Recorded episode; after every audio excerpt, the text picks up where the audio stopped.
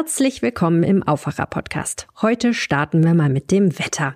Es wird Frühling. Zeit, euer Fahrrad wieder flott zu machen. Oder vielleicht gleich ein neues? Ideen, Styles, Innovationen und die besten Fahrräder, Cargo und E-Bikes gibt es auf der Cycling World Europe, Europas Ausstellung für feinste Radkultur. Kommt vorbei vom 18. bis 20. März auf dem Areal Böhler in Düsseldorf. Mehr Infos zum Programm gibt's auf cyclingworld.de und das ausführliche Wetter gibt's natürlich gleich am Ende dieser Episode. Vorbereiten insofern, dass man einfach äh, sich dessen bewusst sein sollte, dass äh, zu dieser Jahreszeit im Frühling, gerade jetzt an diesen letzten, diesen sonnigen Tagen, die wir jetzt erlebt haben, wieder Motorradfahrer unterwegs sind. Dass die jetzt wieder halt mit zum Straßenbild gehören und zwar jetzt auch wieder für den ganzen Sommer. Heute werden die aktuellen Zahlen der Unfälle mit Motorrädern bekannt gegeben. Allein in den letzten Tagen sind mehrere Motorradfahrer verunglückt. Wir schauen uns im Aufwacher an, wie wir uns auf die Motorradsaison vorbereiten können. Bonn Aufwacher. News aus Bonn und der Region, NRW und dem Rest der Welt. Mit Laura Mertens. Hi, schön, dass ihr wieder mit dabei seid. Wir sprechen heute auch über die Journalistenschule der Rheinischen Post und warum es so wichtig ist, dass Journalistinnen und Journalisten professionell ausgebildet sind. Wir freuen uns auch wie immer darüber, wenn ihr uns einen Stern in der Spotify-App dalasst. Und hier kommen jetzt die Meldungen aus Bonn und der Region. Der Ukraine-Krieg hat endgültig auch Bonn erreicht. Viele hundert Geflüchtete, vor allem Frauen mit Kindern, sind mittlerweile in Bonn angekommen. Nicht wenige können zunächst bei Verwandten und Bekannten unterkommen. Andere wiederum stranden nach langer Zugfahrt teils mitten in der Nacht am Bonner Hauptbahnhof. Mit Hilfe des DRK hat die Stadt nun einen Container an der Budapester Straße errichten lassen. Geflüchtete, die am Bahnhof ankommen, können sich dort aufwärmen und werden mit Essen und Getränken versorgt. Der Container ist jedoch nur ein Provisorium. Die Stadt arbeitet an einer dauerhaften Erstanlaufstelle. In der Frage nach der Unterbringung der Geflüchteten spitzt sich ohnehin die angespannte Lage auf dem Bonner Wohnungsmarkt derweil weiter zu. Die Plätze in städtischen Unterkünften sind knapp. Schon jetzt wurden Ukrainerinnen und Ukrainer in Hotels untergebracht oder an Privatunterkünfte vermittelt. Mehr als 240 Menschen haben eine vorübergehende Bleibe in der zentralen Unterbringungseinrichtung des Landes NRW in Bad Godesberg gefunden. Rund 170 Geflüchtete beherbergt das ehemalige Internat des Alo Aloysius-Kollegs. Kurzfristig hat die Stadtverwaltung zudem zwei Turnhallen an der Kölner Straße hergerichtet. Dort sollen die Geflüchteten vorübergehend unterkommen, wenn die Aufnahmekapazitäten in Unterkünften und Hotels erschöpft sein sollten. Privatpersonen, die Wohnraum zur Verfügung stellen können, werden nun gebeten, sich über die Homepage der Stadt Bonn zu melden. Auf dem Bonner Sönneken-Gelände könnten 139 Wohnungen entstehen. In einer Vorlage der Stadt heißt es, dass auf dem Grundstück die denkmalgeschützte Villa saniert und als Wohngebäude neu genutzt werden soll. Zudem sind zwei Neubauten geplant, einer an der Kirschallee und ein weiterer an der Reuterstraße. Beide sollen nicht höher werden als die Villa. Wann es mit den Arbeiten losgeht, steht derzeit noch nicht fest. Mittlerweile liegt allerdings eine Baugenehmigung vor. Die konkreten Pläne für die künftige Bebauung müssten nun sortiert werden, erklärt der zuständige Projektentwickler. Erste Schritte sind jedoch schon getan. Einige nicht denkmalgeschützte Gebäude sind bereits abgerissen worden, darunter Hühnerställe und Lagerräume aus den 50er Jahren. In der vergangenen Woche ist zudem ein Riesenmammutbaum an der Kirschallee gefällt worden. Für einen weiteren liegt eine Fellgenehmigung vor. Weitere Naturdenkmäler sollen für die geplanten Neubauten jedoch nicht beseitigt werden. Die Hilfsaktion Wandern für den Wiederaufbau geht in die zweite Runde. Nach dem großen Erfolg im Herbst 2021 wollen die Organisatoren die Aktion an sechs Wochenenden im April und Mai wiederholen.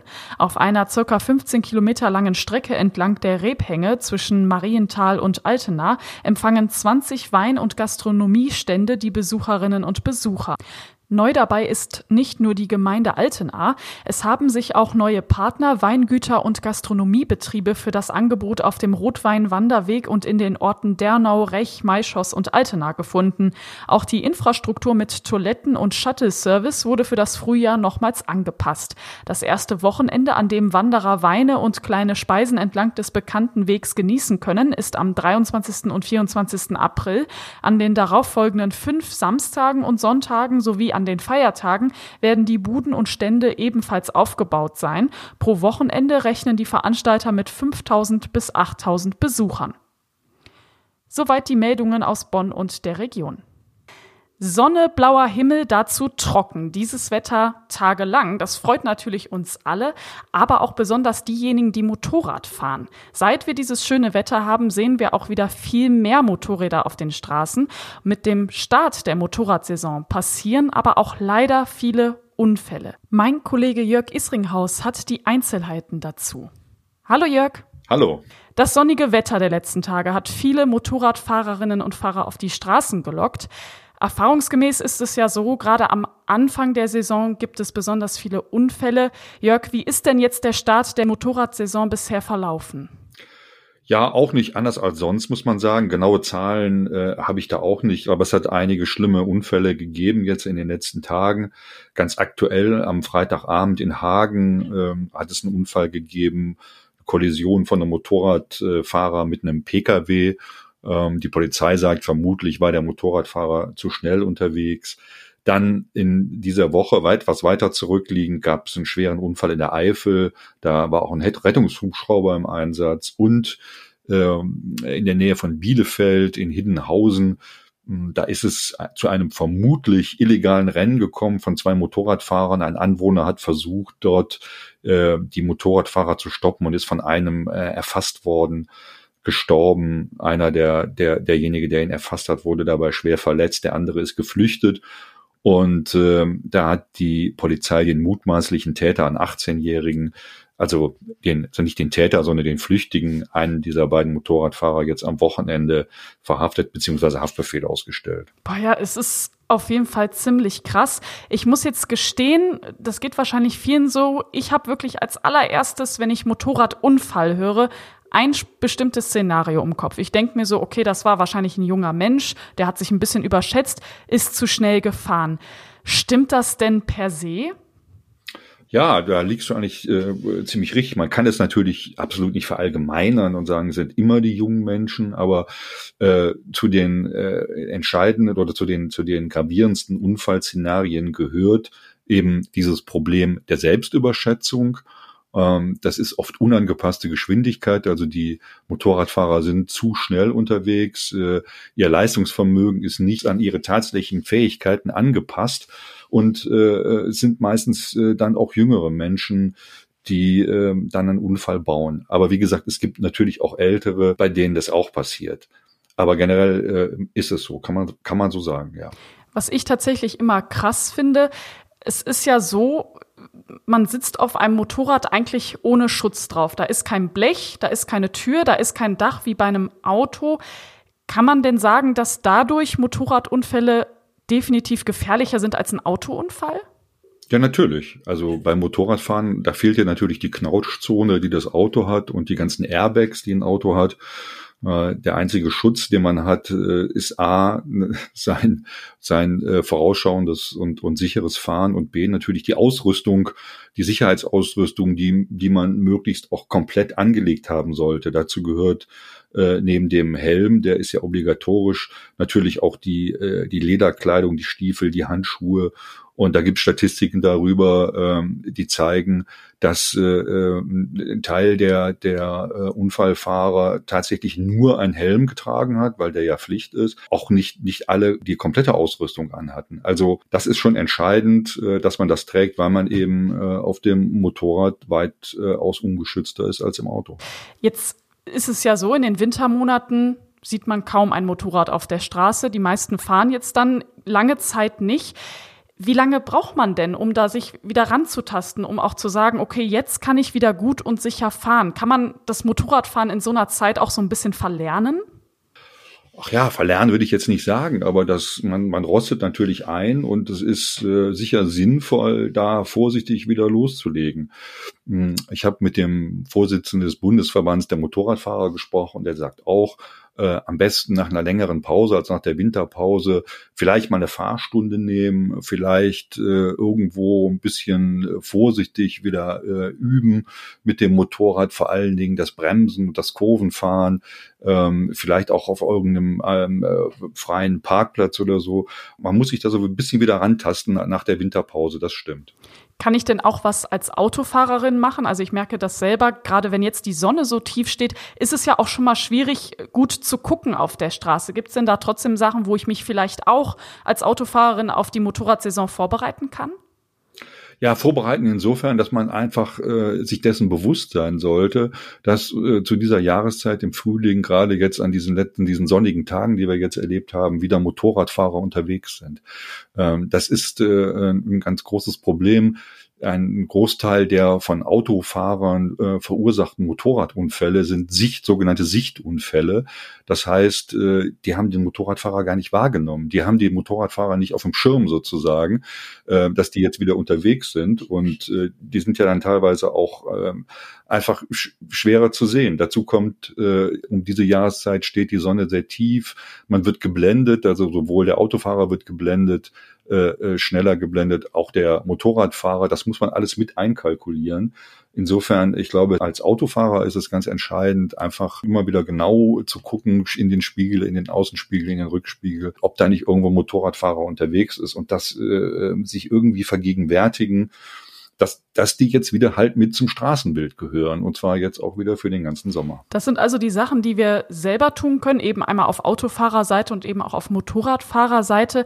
Trotzdem gibt es das Problem ja immer noch. Was wird denn dagegen gemacht? Kann man da über schärfere Tempolimits nachdenken? Kann man so Strecken, wo dann vielleicht auch schon mal so ein Rennen stattfindet, einfach sperren oder was macht da überhaupt Sinn? Ja, also äh, Streckensperrungen sind äh, zum Teil immer wieder in der Diskussion und äh, der Bundesverband der Motorradfahrer, der wehrt sich natürlich dagegen, weil damit auch diejenigen bestraft werden, die vernünftig unterwegs sind.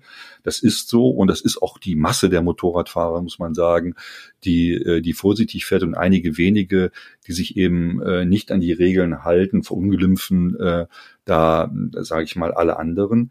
Deshalb sagen die, man muss gegen diese Raser äh, auch von Polizeiseite genauso vorgehen, wie das äh, bei Autofahrern gemacht wird.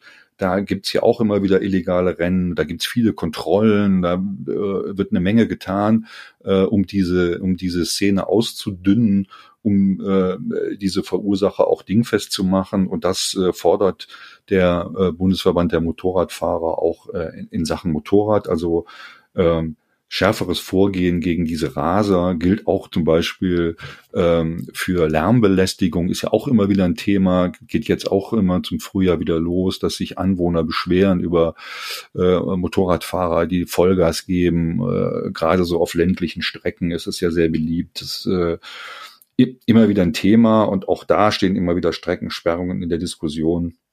Hm. Auch, aber auch da äh, wird von Seiten der Verbände viel getan, um äh, einen Dialog zu finden mit den Anwohnern und auch die Polizei aufzufordern, dort äh, durchzugreifen.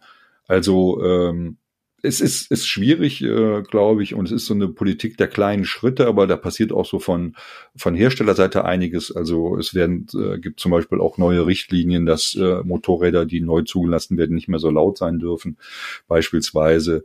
Äh, also da passiert einiges. In den vergangenen Tagen hat es hier bei uns in NRW vermehrt Motorradunfälle gegeben. Um sie zu vermeiden, ist besonders wichtig, dass wir vorsichtig fahren. Und das gilt für Motorradfahrer, aber auch für Autofahrer. Mein Kollege Jörg Isringhaus hatte die Infos dazu. Danke dir. Gerne. Den Artikel mit den genauen Zahlen dazu packe ich euch auch in die Shownotes. Und jetzt zu einem Thema in eigener Sache hinter diesem Podcast. Hier steht ein großes Redaktionsteam und das sucht Mitstreiterinnen und Mitstreiter. Die Rheinische Post bildet jedes Jahr Journalistinnen und Journalisten aus in der hauseigenen Journalistenschule.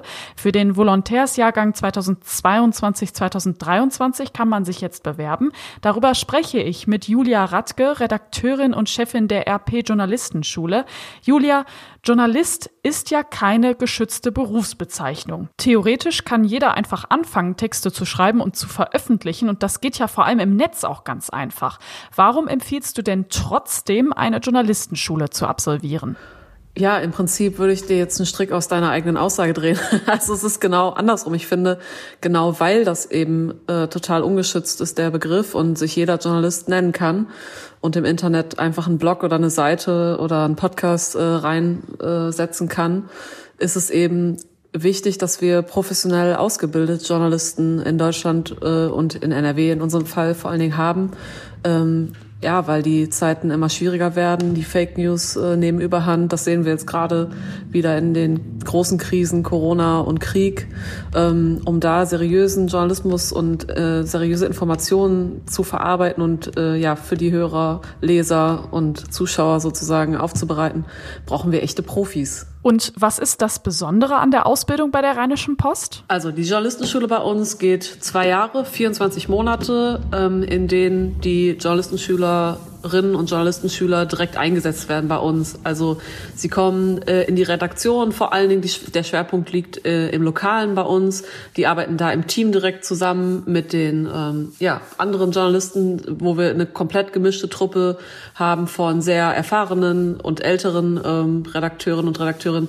Aber auch viele junge Leute sind da unterwegs. Äh, wir arbeiten crossmedial, digital, wir bauen die Zeitung und all das lernen sie dort direkt praxisnah, ist fast schon unter übertrieben. Sie sind einfach von Anfang an in der Praxis mit dabei und ähm, lernen vor Ort, was zu tun ist als Journalist. Ähm, dabei gibt's auch Stationen im Mantel, also in der Zentrale bei uns, in den Mantelressorts wie Sport, Politik, Kultur und Wirtschaft lernen sie auch, ähm, wie das alles abläuft, was wir da machen und, und schreiben selber Texte. Und sie haben auch die Möglichkeit, in einer externen Station nochmal ein Praktikum zu machen. Also ein Austausch ist das mit anderen Medienhäusern, zum Beispiel jetzt Spiegel oder mal zum Fernsehen, RTL in Köln, mal so ein Praktikum nochmal reinzuschnuppern. Und äh, die Grundkurse, die theoretischen ähm, ja, Werkzeuge zum Journalistenberuf lernen sie in München an der Journalistenschule in, in Blöcken. Was muss man denn mitbringen als Bewerberin oder Bewerber? Ja, im Idealfall hat man schon ein bisschen Erfahrung gesammelt äh, als freie Mitarbeiterin, als freier Mitarbeiter in irgendwo im Medienbereich. Das muss gar nicht jetzt unbedingt eine Zeitung oder so gewesen sein. Das kann auch ko komplett Fernsehen, Radio, wie auch immer, eine Agentur gewesen sein. Also auf jeden Fall Neugier und äh, richtig Bock äh, auf modernen Journalismus. Ähm, es schadet nicht in der Region auch sich ein bisschen auszukennen oder zumindest sich dafür zu begeistern, weil wir sind ja nun mal eines der größten Medien in NRW und für NRW, also stark vor Ort. Ähm, abgeschlossenes Studium, abgeschlossene Berufsausbildung steht äh, in den Voraussetzungen auf dem Papier. In der Praxis ist es aber so, dass es da auch Quereinstiege gibt äh, in Einzelfällen und dass es auch ja solche Bewerbungen gibt, wenn die spannend sind. Das äh, ist auch kein Problem. Danke dir, Julia. Bitteschön. Die Rheinische Post aus Düsseldorf sucht Nachwuchs. Bewerben kann man sich noch bis Ende März. Mehr Infos dazu auch auf RP Online und den Link dazu packe ich euch natürlich auch noch mal in die Show Notes. Und diese Meldungen könnten für euch heute noch wichtig werden. NRW-Innenminister Herbert Reul stellt heute die Verkehrsunfallbilanz für das Jahr 2021 vor. Im ersten Corona-Jahr 2020 war die Zahl der Verkehrstoten auf ein Rekordtief gesunken. Die Verbraucherzentrale NRW hat die Beratung in Telefonläden geprüft. Fast 200 Shops haben Verbraucherschützer getestet und dabei besonders auf die Abläufe bis zum Vertragsschluss geachtet. NRW-Ministerpräsident Hendrik Wüst legt heute einen Kranz in der Holocaust-Gedenkstätte Yad Vashem nieder. Noch bis Mittwoch wird er in Israel bleiben. Und zum Schluss noch das Wetter. Das schöne Wetter ist jetzt leider erstmal vorbei. Heute viele Wolken, dazu vereinzelt auch Regenschauer bei 11 bis 14 Grad. Morgen geht's dann ähnlich grau und wolkig weiter. Das war der Aufwacher vom 14. März mit Laura Mertens. Schön, dass ihr zugehört habt. Macht's gut. Mehr Nachrichten aus Bonn und der Region gibt's jederzeit beim Generalanzeiger. Schaut vorbei auf ga.de.